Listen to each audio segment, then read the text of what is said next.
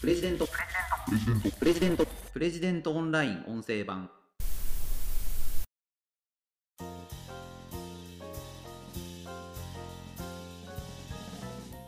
皆さんは調べ物を何で調べるでしょうか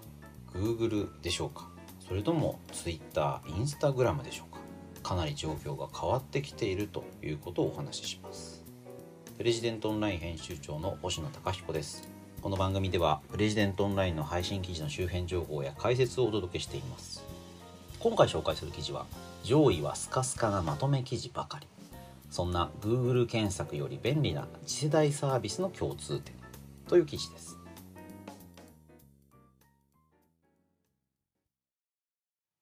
えーこちらの記事はですねあのシリコンバレーの動向にすごくお詳しい石積智恵さんという方のご寄稿になります。リードをちょっと読みますね。Google 検索は死にかけていると題するブログ記事がアメリカで話題になった。Google に一体何が起きているのか。AI ビジネスデザイナーの石積優愛さんは役に立つ生情報が Twitter や Instagram などで投稿されるようになり Google の検索結果にユーザーから不満の声が上がり始めた。Google はネット社会の変化に対応する必要があるというと。上位はスカスカなまとめ記事ばかり。あのーまあここが結構肝かなと思ってるんですけども Google 検索の結果に皆さん満足されてますかね？あの僕もね結構不満を覚えることがやっぱこの何年か増えてきたかなと思うんですよね。だからなんか話題について Twitter で検索することもありますしね。記事の中では、あの、とんかつ新宿っていう、まあ、2つのキーワードで検索してみてくださいっていうのが書かれてます。とんかつ新宿。まあ、そうするとですね、まとめサイトばっかり出てくるんですよね。まあ、食べログのランキングとか、グルナビとか、まあ、そういうサイトのデータも出てくるんですけど、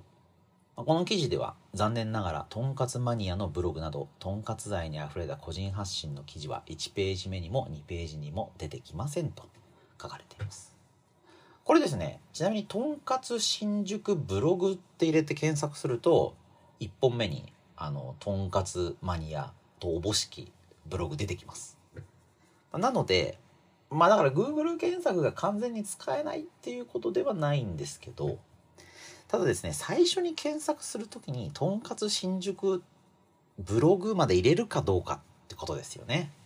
とりあえず新宿のとんかつ屋調べようと思ってるわけですから、これいちいちブログっていうのを入れないと、まあ、この記事でいうところの生情報にたどり着けないというのは、かなり不便ですよね。とんかつ新宿って入れた時には、とりあえず Google はそのまとめサイトを結構バカバカ出してくるわけです。新宿でおすすめのとんかつ屋さん6選みたいな、そういうサイトですよね。で、この6選とか言ってる、まあその記事の筆者は別にとんかつ屋に行ったことがあるわけじゃなくて、いわゆるその食べログとかグルナビとかツイッターとかの情報を切り張りして、なんかこうそれらしくまとめていると。でそうすると、まあ本当にその勧められる6つのお店なのかっていうのが、まあ、全然、まあ、根拠っていうかその信頼性っていうのが全然ないですよね。だ意味ない。あの僕あの40歳で食べログ世代っていうかですね食べログがすごい好きなんですけど、まあ、好きだったかな。であの食べログのレビュアーで追っかけてる人とかいるいたんですよね。この人がレビューするお店だったらきっと信頼できるそういう感じで食べログを使ってました。で、同じように、その、なんていうのね、点数だけでは判断できないというか、なんかいいよねって言われてるっていうより、この人がいいと言った、この人がうまいと言ったっていう情報はすごく信じられるんですけど、なんかよくわかんないまとめサイトで、いや、6つこのお店いいっぽいですよって言われても、なんか全然心が動かないですし、実際それで外れるっていうこともあると思うんですよね。で、Google はやっぱそこが分かってないっていうかですね、まあ、かつてであれば、あの、その、そこで、あの、すごくユニークな個人サイトとか、あの、マニアのレビューサイトとか、そういうのをこうバッと上げてくれてることが多かったと思うんですけど、まあ、それってやっぱ読みこなすのも時間かかりますし、まあ、不便っちゃ不便なので Google としてはそのおすすめ6000みたいなサイトの方が皆さん便利でしょうということでそのサイトをおすすめしてくれてるわけなんですけどあのその Google にどうすれば取り上げられるかっていうことだけに特化した、まあ、SEO 対策っていうのを施したものが、まあ、無数にあるわけですよね。でそれが出てきちゃうともう本当になんかもうげんなりっていうかですねなんかそのトラフィックを稼ぐためだけになんとんかつに対して何の思い入れもないのにその記事を作ってるっていうものがまあ、本当検索結果を汚してるっていうふうに思いますよね。まあ、Google もそれに対していろんな対策を打ってるんですけども、まあ、こう、いたちごっこになっているし、まあ、根本的な問題としては、まあ、この記事の中で取り上げられてますけれども、あの、Twitter とか Instagram とか、そういう Google 検索ではたどり着けないような SNS 上のにあの生情報が集まるようになってきてるっていうことなんですよね。生情報っていうのは、いわゆるまあ、口コミですよね。この店美味しかった。この店良かった。そういった情報をブログに書くっていうのは、やっぱかなり少なくのかな。まあ、すごくコアな、まあ、そういうマニアの方であれば、ブログにコツコツコツコツ情報を書くっていうのは今でもされてると思うんですけれども、一般の人であれば、そういうのはやっぱりこう、まあ、Twitter とか、インスタとか、まあ、Facebook とか、そういった場所にこうポロッと書くっていうことだと思うんですよね。で、その情報をうまくまとめてくると、より良い情報は作れるとは思うんですけど、ただ、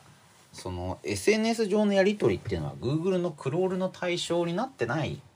ま、ことが多い。なってるものもあると思いますけど、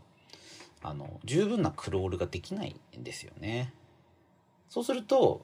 Google はやっぱりその情報が集めきれないってことになりますから検索結果も、ま、偏ってしまうというかうまくいかない要はまとめサイトか未だにブログを書いているちょっと古いサイトしか当たらなくて最新の情報にたどり着かないあの若い世代がインスタグラムでお店を探すっていうのを初めて聞いた時はいやインスタで店探せないだろってまあ率直に思ったんですけど今となってはそれもわかるなっていう気がしますね。インスタグラムの方に情報が集まっているし、あの、検索性に乏しいと思いきや、なんか信頼できるインフルエンサー、信頼できるその投稿者が、ここはいいと言ってるのであれば、それだけで、ある種、担保になるということだと思います。あの、食べログで何点っていうよりも、誰々さんがいいと言っていたっていう情報の方が確かに強いですよね。で、僕なんかちょっと、その、誰々さんがいいと言っててもその人ってなんかその店から金もらってんじゃないのとかって思っちゃうんですけど、まあ、どうなんですかねそこら辺はその人物本位で判断するということだとは思います。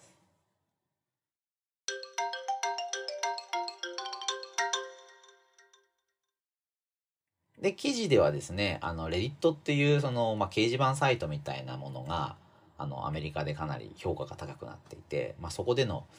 まあ、偽名経済っていうようなことを書かれてますけど、ネット社会っていうのは実名経済から偽名経済に変わりつつある。そういった偽名、あの、実際の自分の名前ではなく別の人格をそういったサイトに立てて、そこで情報のやり取りをするという。まあ、そこでのむしろ情報というのが価値が高くなってるんじゃないかということがこの問題意識として、まあ、静見さんがですね、書かれていることになります。レディットでは評価経済の仕組みをサイトの様々な箇所に戦略的に組み込むことで生の情報と信頼性を担保しているのですと書かれています。そうなんですよね。この人が信頼できる、まあそういう評価をどこに与えるかというのが実名だとまあ一つの人格にとどまってしまうわけなんですけどもあのそうすると結構窮屈なことありますよね。あの例えばすごく真面目な仕事のできる公務員なんだけれども他方でラーメンにめちゃめちゃ詳しくてラーメンの情報も発信しているそうすると、まあ、別にサボってるわけではないと思いますけどラーメンのことを一生懸命やってると公務員としてどうなんだっていうことを言われちゃうかもしれないですよねそうするとラーメン評論家としてあの名前が立てた方がよくて公務員っていうのはちょっと邪魔だったりすることもあると思います。これですね。実際まあラーメン官僚さんっていうあのラーメンにすごい詳しい方がいて、まあ、僕はファンなんですけどあの、まあ、その方はねあのたどれば官僚としてお仕事というのを分かるようにはなっているのであの、まあ、隠してない稀有な例だと思うんですけれどもそれはかなりその職場などの理解があるからラーメン官僚っていうふうに名乗れるわけであって他のその著名なレビュアーさんっていうのが大体その本業っていうのは隠されてますよね。実名も明かしていなくてあのある評論家っていうかですねある人格をネット上に作っていると思いますでそういうことってやっぱすごく増えているような気がしますねあの何々に詳しいとか何々のマニアであるっていう時にその実際の本業とか実名の部分を出さずに匿名でやるというのは、まあ、例えばその歌手とかもそういうの増えてますよねハンドルネームみたいな名前でデビューしてあの本名ではないとかっていう人がやっぱ増えているのあとまあ顔をさらさないなんていう人も結構いますよね。まあ、そういう状況に対、まあ、どう対応するのか Google の前提としている社会の在り方というのがやっぱ大きく変わりかけてるというのは事実なんだろうなと。まだからこそ Google 検索は死にかけているなんていうブログ記事が書かれてアメリカでこれが大きな話題になるということがあったのかなという気がしますね。まあこれがこれからどうなっていくかっていうのはね、まあちょっとわからないですし、まあそれを考えてもしょうがないのかなという気はするんですけれども、まあ重要なことは、あの、まあ Google だけじゃ不十分だっていうことですよね。まあ当たり前なんですけど。昔からそれは言われてたことでもありますし、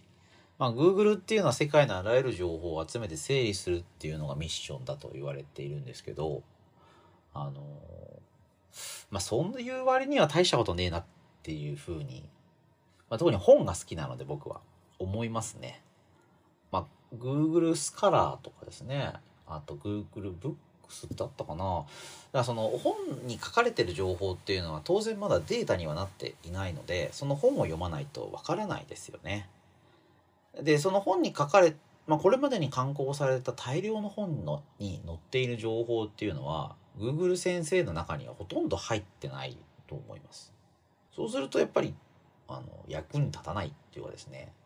あのいろんな本に書かれている教養的なものっていうのは Google の世界にはないのでそうすると判断するっつってもねあの全然不十分ですよね。そもそもググれとかですねググれば何でもわかるっていうのはまあ幻想で全くそんなことないですね。だ Google に出てくる Google に表示される情報っていうのは世界のほんの一部分でしかないんですけどでそのことが、まあ、むしろこういうまとめサイトとかがいっぱい出てくることではっきりしてきたっていうふうに考えた方がいいのかなっていう気がします。でそれに対応して様々な IT サービスっていうのも出てくると思いますし、まあ、それは便利だと思うんですけど、まあ何でも IT にできると思ったら大間違いだよってことも、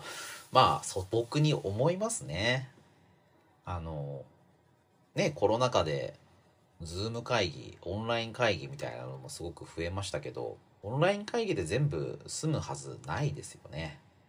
あの人と人がやっぱり同じ空間を共にするっていうことにはすごく重い意味があると思いますしそこでの情報っていうのは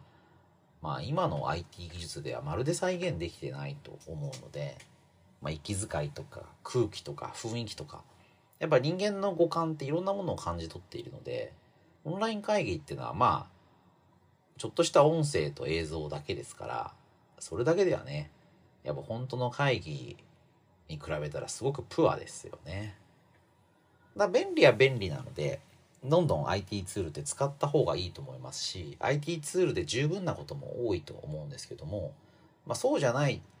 シチュエーションっていうのも大量にあるっていうまあその当たり前のことを、まあ、ちょっと理解した方がいいのかなっていうふうに思いますね。まあ、だからねあの上位がスカスカなまとめ記事ばかりになってしまうというの。は、まあ、Google がもともと持っていたそういう足りなさ不足、まあ、その部分があのこういうまとめ記事ばかりが出てくるっていう状況として表出しているっていうふうに理解した方がいいんだろうなという気がします。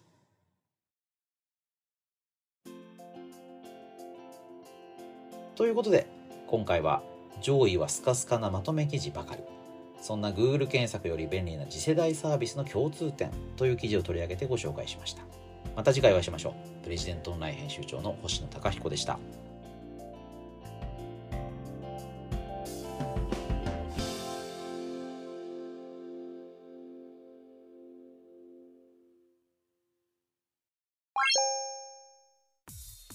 日経新聞長官の厳選ニュースを毎朝コンパクトに聞ける「聞く日経」仕事や生活のハック術を編集部が語り下ろす。ライフハッカー日本版タイニーハックエクスプレス。イノベーションを生み出すヒントが見つかる。浜松町イノベーションカルチャーカフェ。情報スキルキャリアアップ。今より一つ上のステージに行くビジネスニュースが聞き放題。audiobook.jp